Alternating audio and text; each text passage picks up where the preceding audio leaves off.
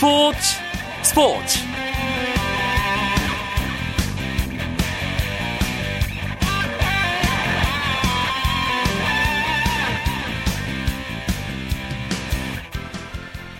안녕하십니까 스포츠 스포츠 아나운서 이광용입니다. 프로야구 스토브리그에서 보여주고 있는 두산 베어스의 행보가 팬들을 깜짝 놀라게 하고 있습니다. 이번에는 감독이 전격 교체됐습니다. 두산은 오늘 김진욱 감독을 대신해 송일수 2군 감독을 제9대 감독으로 선임한다고 깜짝 발표했는데요. 정말 엄청난 변화의 바람이 두산을 강타하고 있다는 생각이 듭니다. 이종욱, 손시현, 최준석 등 FA 3인방과 차례로 결별했고 2차 드래프트에서 임재철, 이해천, 김상현 등 베테랑 선수들을 내줬습니다. 또 한때 두산의 토종 에이스였던 김선우는 구단과 합의하에 팀을 떠났고요. 어제는 외야 공백을 메우기 위해 차세대 거포 윤성민을 내주고 넥센으로부터 장민석을 영입했죠. 여기에 감독 교체까지 더해진 겁니다. 베테랑 선수들과의 이별에 이어 감독 교체란 승부수까지 던진 두산이 2014년에 어떤 모습을 보여줄지 정말 궁금합니다. 수요일 스포츠 스포츠는 농구 이야기 준비하고 있습니다. 알찬 내용이 많으니까 기대해 주시고요. 먼저 오늘 들어온 주요 스포츠 소식부터 정리해 드립니다.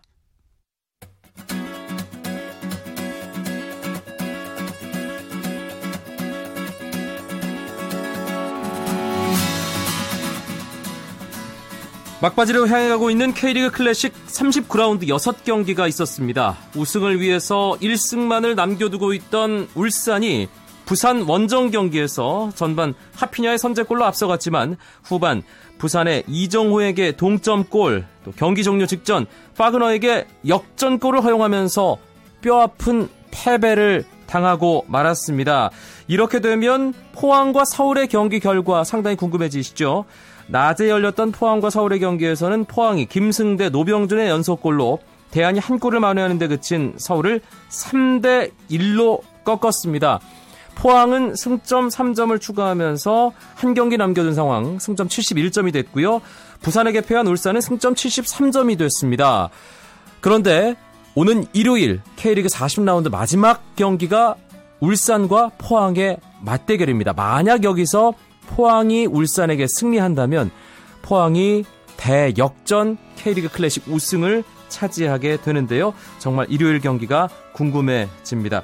수원과 전북의 경기도 있었습니다. 아, 이 경기에서는 종료 직전에 터진 산토스의 결승골로 수원이 1대0 승리하면서 연패에서 탈출했습니다. 하위 그룹에서는 강등권 경쟁팀 간의 맞대결이 큰 관심을 모았죠. 강원과 대구의 경기 2대2 무승부 기록했고요. 경남과 대전은 1대1 무승부로 경기를 마쳤습니다. 이렇게 해서 경남은 잔류 마지노선인 11위를 사실상 확정 지었고요. 대전은 아쉽게도 다음 시즌 K리그 챌린지로 내려가게 됐습니다. 한편 전남과 성남의 경기는 성남이 후반 34분 김동섭이 기록한 결승골로 1대0 승리했습니다.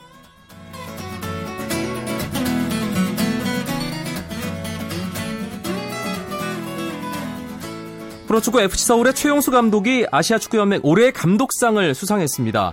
최용수 감독은 말레이시아에서 열린 2013 AFC 시상식에서 FC 서울을 아시아 챔피언스리그 준우승으로 이끈 지도력을 인정받아 수상의 영광을 안았습니다. 한편 프로축구 K리그에 배당된 2014 AFC 챔피언스리그 출전권은 넉 장으로 최종 확정됐습니다.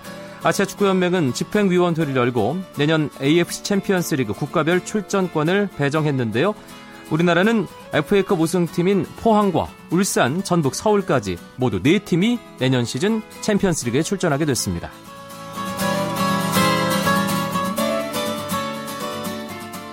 프로배구는 두 경기가 있었습니다. 먼저 열린 여자부 경기 현대건설이 KGC 인삼공사에게 두 세트를 내주고도 나머지 세 세트를 모두 따내면서 3대 2로 대역전승을 거뒀습니다. 남자부 삼성화재 대 한국전력의 경기 지금 진행 중인데요. 4세트가 진행 중인 상황 삼성화재가 세트 스코어 2대 1로 앞서 있고요. 현재 스코어는 4세트 삼성화재가 20대 12로 앞서가면서 승리를 눈앞에 두고 있습니다.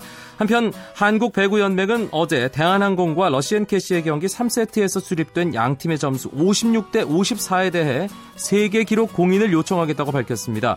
56대 54. 이 스코어는 이탈리아 프로배구 최다 득점인 54대 52를 뛰어넘는 기록으로 세계 신기록으로 공인받을 가능성이 있습니다. 이에 따라 배구연맹은 국제배구연맹의 최다 점수와 최장 시간 등이 세계 기록이 맞는지 문의하고 공인을 요청할 계획입니다.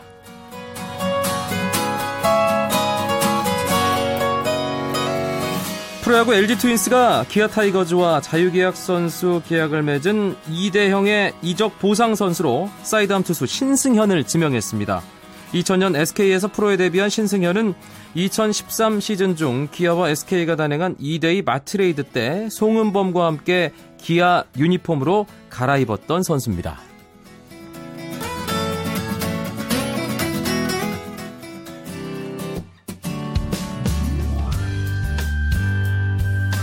스포츠를 듣는 즐거움 스포츠 스포츠 이광용 아나운서와 함께합니다.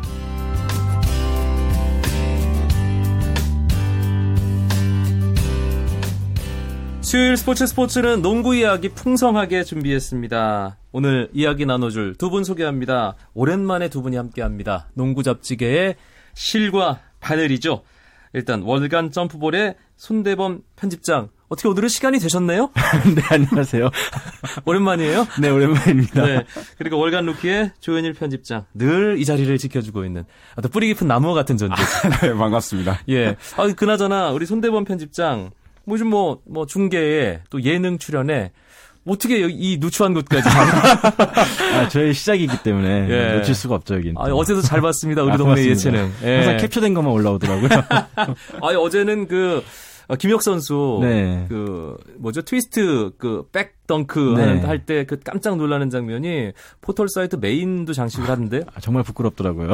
네, 그래도 그런 우리 동네 예체능 같은 프로그램에서 농구를 전면적으로 다룬다는 게 한국 농구에도 분명히 플러스 요인이 될 거예요. 네, 그래서 저도 항상 고마운 마음으로 참가를 하고 있는데요. 실제로도 농구 이야기를 하는 사람들이 많이 늘어난 것 같아서 아, 기분이 좋습니다. 네, 저희 스포츠 스포츠도 그 노력에 한 발 또 한 손 거드는 심정으로 오늘 농구 이야기 좀 풍성하게 준비를 했습니다.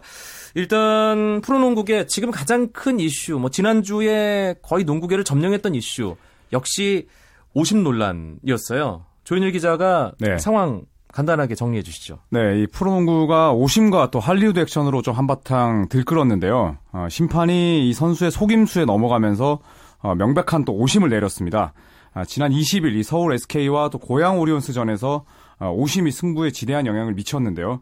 오리온스가 61대 55로 앞선 어, 4쿼터 종료 5분 55초를 남기고 이 김동욱 선수가 어, 주희정 선수에게 속공 반칙을 했다는 판정과 또 오리온스가 64대 63으로 한 점 앞선 상황에서 이 이현민 선수가 병기훈 선수에게 공격자 반칙을 했다는 판정이 오심이었는데 이 두 가지 판정 때문에 이 농구 팬들이 많은 또 분노를 드러냈었고요. 뭐 그에 따른 징계 또 오리온스의 요청 등은 뭐 뒤에서 또 더 자세히 말씀을 드리겠습니다. 이 경기가 사실 SK의 홈 27연승 기록이 나온 경기였단 말이에요. 네. 그래서 SK로서도 상당히 찜찜할 수밖에 없었던 상황이었어요. 그렇죠. 상당히 그 자축하고도 남을 만한 대단한 기록이 아닌가 싶은데 아, 오심으로 섞이다 보니까 이기고도 좀 찝찝한 상황이 나왔습니다. 여기다가 이 조현일 기자가 말했듯이 어, 변기훈 선수의 할리우드 액션까지 불똥이 튀면서 아주 이기고도 기뻐하지 못할 상황이 나왔는데요.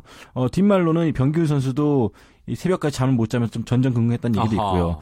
여러 명이 좀 마음고생을 했던 그런 사건이 아니었나 싶습니다. 역대 오심 사건 중에 가장 큰 논란을 불러일으킨 사건 중에 하나가 됐는데 결과적으로 프로농구 연맹이 이례적으로 오심을 인정을 했습니다. 근데 심판 징계로 그냥 넘어가는 듯한 분위기가 만들어지면서 팬들의 비난이 이어졌어요, 조인일 기자. 그렇죠. 이 한국농구연맹의 이 이보선 심판위원장이 비디오 판독 결과 김동욱 선수의 속공 반칙은 일반 반칙이 맞고 이현민 선수의 공격자 반칙은 상대 할리우드 액션이기 때문에 반칙이 아니다. 라면서 어, 오심을 인정을 한 셈은 됐습니다. 자, 하지만 이 팬들은 심판을 속여도 처벌이 가벼운 현재 규정에 대해서 강력한 불만을 내비쳤는데요. 어, 프로농구 이 규칙에 따르면 심판을 기만하는 행동이 이 비디오 분석으로 드러날 때 20만 원의 벌금을 부과한다. 아, 이런 규정이 있습니다만 네. 프로농구 최저 연봉이 3,500만 원이거든요. 그에 비하면 상당히 좀 낮다는 음, 의견이 설득력을 얻고 있고 또이 해당 경기 주심과 또 심판에게 각각 뭐 2주의 출전 정지 또 1주의 출전 정지가 매겨졌는데 음, 이 오리온스가 또 요구한 재경기 요청도 묵살되면서 어떻게 보면 좀 피해자만 남게 된 음, 그런 사례가 되고 말았습니다. 사실 스포츠에서 재경기라는 게 참 어렵다는 건 우리 모두가 알고 있잖아요. 예. 뭐 현실적으로 재경기가 어렵다면 어, 조현일 기자가 조금 전에 지적한 대로 징계 수위를 높이는 것을 진지하게 검토해봐야 하는 거 아닌가요, 손대범 기자? 그렇죠. 일단 너무 KBL이 원칙만 들어서 반대를 했다는 지적이 있고요. 또 너무 제 식구를 감싸는 것이 아니냐는 지적이 있는데 아, 저도 마찬가지 같은 생각으로 이 할리우드 액션이라든지 그런 면에서 징계 수위를 높였다거나 또 심판에 대해서도 조금 더 강도 높게 징계를 했다면 어땠을까 하는 아쉬움이 남습니다. 그동안 뭐 프로농구 오심과 계속해서 악연을 맺어오고 있습니다. 가장 결정적인 또 기억할 만한 오심이라면 거의 한 10년 된 것 같은데요. 네. 잃어버린 15초. 네, 그렇죠. 예, 누가 얘기를 해주실까요? 네, 손대범 현장에 기자? 예. 있었는데 2003년 챔피언 결정전 5차전 경기였죠. 2승 2패 상황에서 이 사쿼터 막판에 24초 개시기가 멈춘 것도 모르고 진행을 하다가 결국에는 오리온스가 피해자가 됐던 그런 경기였습니다. 예, 당시, 당시- 대구 오리온스와 티지 삼보, 원주 티지 삼보. 그렇죠. 예, 결승전이었죠. 그 당시에도 오리온스였는데 그래서 결국 경기 내내 TG가 약간 열세였지만 이 15초를 넘어가는 바람에 이 TG가 연장까지 끌고 갔고요 경기를 3차 연장 끝에 98대 97로 승리를 했습니다. 아, 이 경기 당시 논란이 15초가 밝혀지면서 논란이 됐었고요. 결국에 재경기가 인정이 됐었습니다. 하지만 이 오리온스의 정, 정태호 단장이 이 대승적인 차원에서 재경기를 안 하기로 결정을 내렸고요. 결국 TG 삼보가 우승을 거뒀죠. 그, 그 당시에 대승적인 차원에서 재경기를 안 하겠다라고 말하던 정태호 감, 감단장이 눈물까지 흘리게 하면서 좀 많이 아쉬워했었는데 음. 아, 그런 부분 볼 때마다 조금 많이 아쉽기도 하고 또 씁쓸하기도 하고 얼마 전에 또 정태호 단장이 이런 부분에 대해서 또 아쉬워했다는 그런 얘기도 들려왔습니다. 그러고 보니까 지난 시즌 챔피언 결정전에서도 네. 예, 터치아웃과 관련된 오심이 있었잖아요. 그렇죠. 조현일 기자. 네, 저도 이제 그 경기를 말씀을 드리려고 했었는데, 뭐, 물론, 뭐, 시범 경기든 정규리그든 다 오심이 나와서는 안 되겠지만, 특히나 챔피언, 챔피언 결정전에서는 좀 더 심판들이 많은 신경을 좀 써야 되는데, 말씀대로 지난 시즌 챔피언 결정전 2차전에서 SK가 오심의 피해를 입고 말았습니다. 아, 경기 종료 1.7초 전에 이 58대 59로 뒤진 상황에서 이 김선형 선수가 돌파를 시도하다가 외곽에 김민수 선수에게 패스를 시도했는데 이 볼이 모비스의 리카르도 라틀리프에 에, 분명히 팔에 맞고 나갔거든요. 이 장면을 놓쳤고 더구나 아, 비디오 판독을 통해서도 심판들이 이 장면을 잡아내지 못하면서 결국 아, 모비스의 승리로 끝이 났습니다. 아, 오심의 무대가 아, 챔피언 결정전이었다는 점에서 굉장히 실망이 컸던 음, 그런 심판 판정이었습니다. 네. 이번 오심 논란도 그렇고 2003년에 그 챔피언 결정전 때도 그렇고 오리온스가 자주 등장을 하거든요. 예. 그래서 이번에 아마 재경기 요청이 그동안에 그 억눌렸던 그런 한의 표출이 아니냐 그런 말이 음. 나올 정도인데요. 이 말씀하신 대로 2003년 챔피언 결정전 이후에 바로 1년도 안 돼서 2004년 플레이오프 6강 플레이오프죠. LG와 6강 플레이오프 3차전에서도 이 심판의 오심으로 인해서 경기를 패했던 적이 있고요. 또 2007년 정규리그에서도 이 양동근 선수가 버저비터를 성공시켰는데 이 알고 보니까 이 버저비터가 경기가 끝난 뒤에 들어가 그러니까 저- 종료 버저가 울린 뒤에 슛이 따- 시도된 거였거든요. 그걸 또 심판이 또 모르고 넘어가면서 피해자가 됐었고 이렇게 여러 가지 일로 오리온스가 좀 얽히다 보니까 이번 사건 역시 좀 많은 팬들이 좀 아쉬워하고 있습니다. 그런데 조현일 기자, 네. 과거 오심 때는 사건들이 어떤 식으로 마무리됐나요? 손대범 기자가 방금 말씀하신 사례 가운데 가장 최근 2007년 같은 경우에는 오리온스가 재경기를 요청을 했다가 철회를 했고요. 아, 또 KBL은 대부분 심판 징계. 아, 근데 이 기간이 항상 문제가 됐는데 뭐 2주, 길어봤자 3주 전에서 다 마무리가 됐었거든요. 그냥 어물쩍 넘어가는 그런 사례가 더 많았었고 어, 이 제도적인 장치를 이런 큰 오심을 계기로 만들기보다는 뭐 가벼운 심판 징계 또 해당 팀의 어쩔 수 없는 양보 등으로 어, 그냥 마무리를 했었는데 조금 더 이 심판이나 또 선수들이 좀 책임감을 가질 수 있는 그런 좀 강력한 제재가 필요하지 않나 싶습니다. 네. 사실 뭐 서로 서로가 워낙에 좁은 바닥에서 함께 엉키다 보니까 다들 아는 사이잖아요. 그러다 보니까 뭐 좋은 게 좋은 거지라는 그런 분위기가 형성되는 것도 어찌 보면 자연스러운 일이긴 하지만 승부의 세계에서 규칙을 적용하고 뭔가 결정을 내리는 건 엄격해야 되고 그렇죠. 예 그에 따라서 잘못에 대해서 그것을 따지는 것도 확실하게 해야 되는 거잖아요. 그렇죠. 최근에도 지금 KBL 분위기를 보면은 이게 정말 심각한 문제가 아니라 귀찮은 일이라 생각하는 경우가 상당히 많아요. 아. 이 수뇌부들의 행동을 보면 말이죠. 그게 심각하네요, 정말. 정말로 진지하게 생각해서 당장이라도 사과문을 내던든지 이렇게 팬들 생각해서 뭔가 액션이 있어야 되는데 그런 일 없이 자꾸 귀찮은 일이라 생각하고 피하는 게 좀 문제가 된 것 같습니다. 따라서 이 팬들의 목소리를 좀 들을 수 있도록 자기 성찰이 필요하고요. 사실 심판들도 올 시즌부터 등 뒤에 이름을 부착하면서 좀 더 책임감 있는 판정을 하자고 했었는데 전혀 달라진 것이 없거든요. 음. 예, 그런 면에 있어서 심판들 역시 아, 어떤 부분이 좀 개선을 해야지 좀 오심을 줄일 수 있는지 좀 노력이 필요할 것 같고 또 KBL도 이런 심판부의 발전에 조금 더 투자를 할 필요가 있겠습니다. 오심도 경기의 일부분 뭐 이런 얘기 우리가 입버릇처럼 하는데 이게 가끔 나올 때 그리고 뭔가 경기의 승패와 직결되지 않을 때나 애교로 넘어갈 수 있는 그런 표현이지 않습니까? 그렇죠. 예, 참 계속 반복되기 때문에 근본적인 해결책을 만들었으면 좋겠습니다. 농구 팬들이 기대를 가지고 있기 때문에 농구에 대해서 지금 시점이 그런 해결책을 만드는데 가장 좋은 시점이 아닌가 그런 생각 들고요. 수요일 스포츠 스포츠 농구 이야기로 채워드리고 있습니다. 월간 점프볼의 손대범 편집장, 월간 루키 조현일 편집장이 함께 이야기 나누고 있습니다.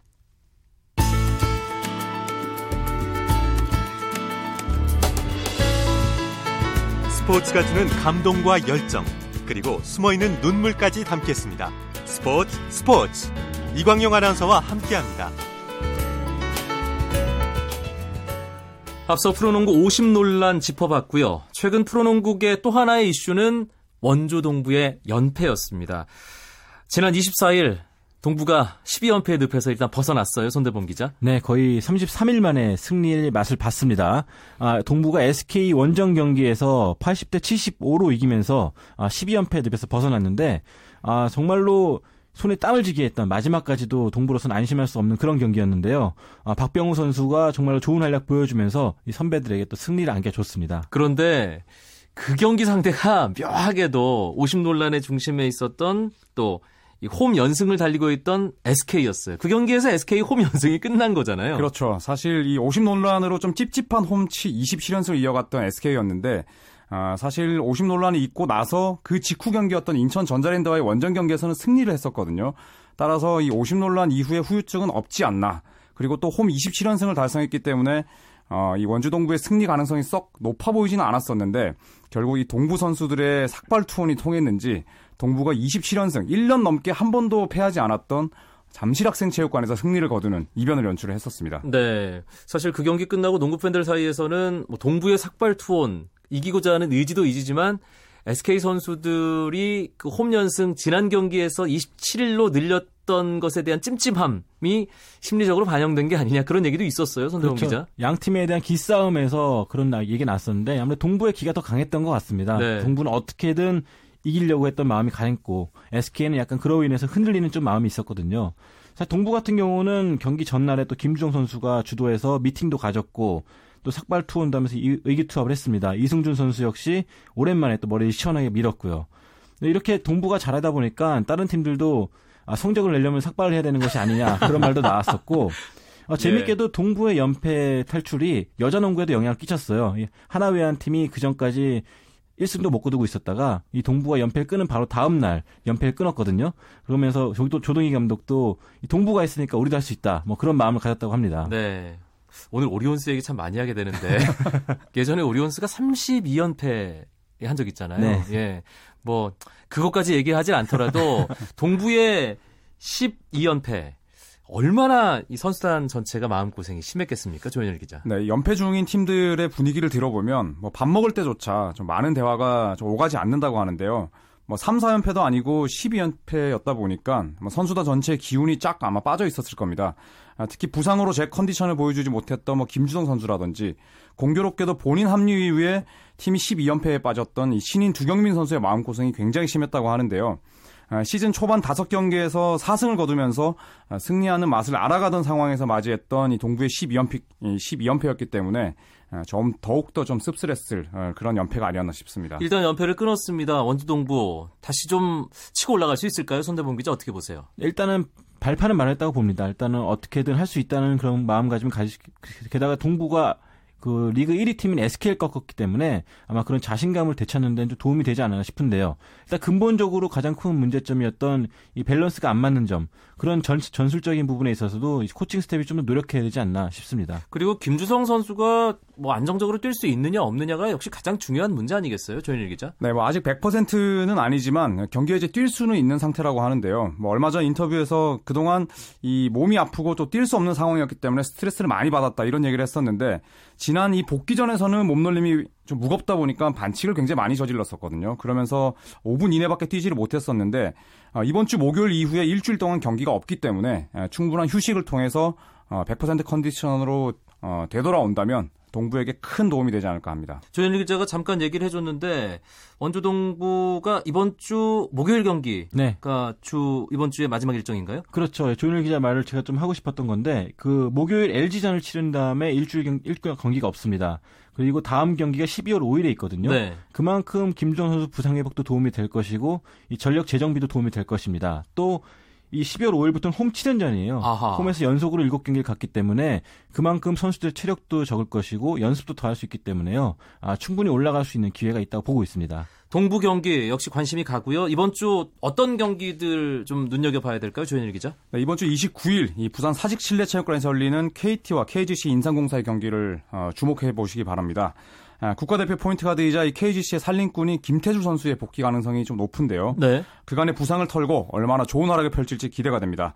또 토요일 오후 4시 울산 동천체육관에서는 모비스와 삼성이 만나는데요. 음, 직접 맞대결에서는 모비스가 승리하면서 삼성의 7연승을 저지한 바 있습니다. 아, 당시 삼성의 센터 이 마이클 더니건 선수가 2득점 1리바운드에 그쳤는데 전년도 우승팀을 맞아서 복수에 성공할 수 있을지 또 귀추가 주목됩니다. 오늘 KBL 한 경기가 있었어요? 네.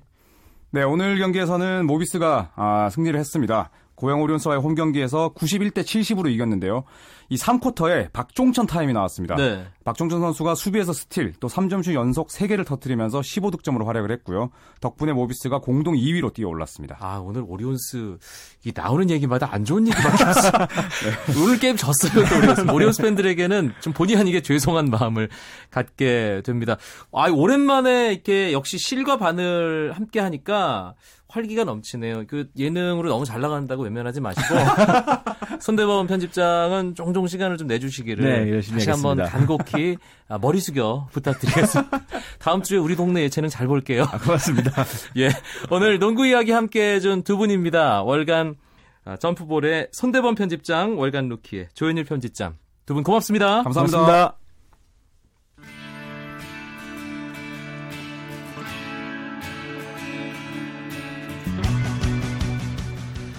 내일 스포츠 스포츠도 재미있는 이야기 준비해서 여러분들 찾아뵙겠습니다. 9시 35분 잊지 마시고요. 멋진 수요일 밤 보내시기 바랍니다. 저는 아나운서 이광용이었습니다. 고맙습니다. 스포츠 스포츠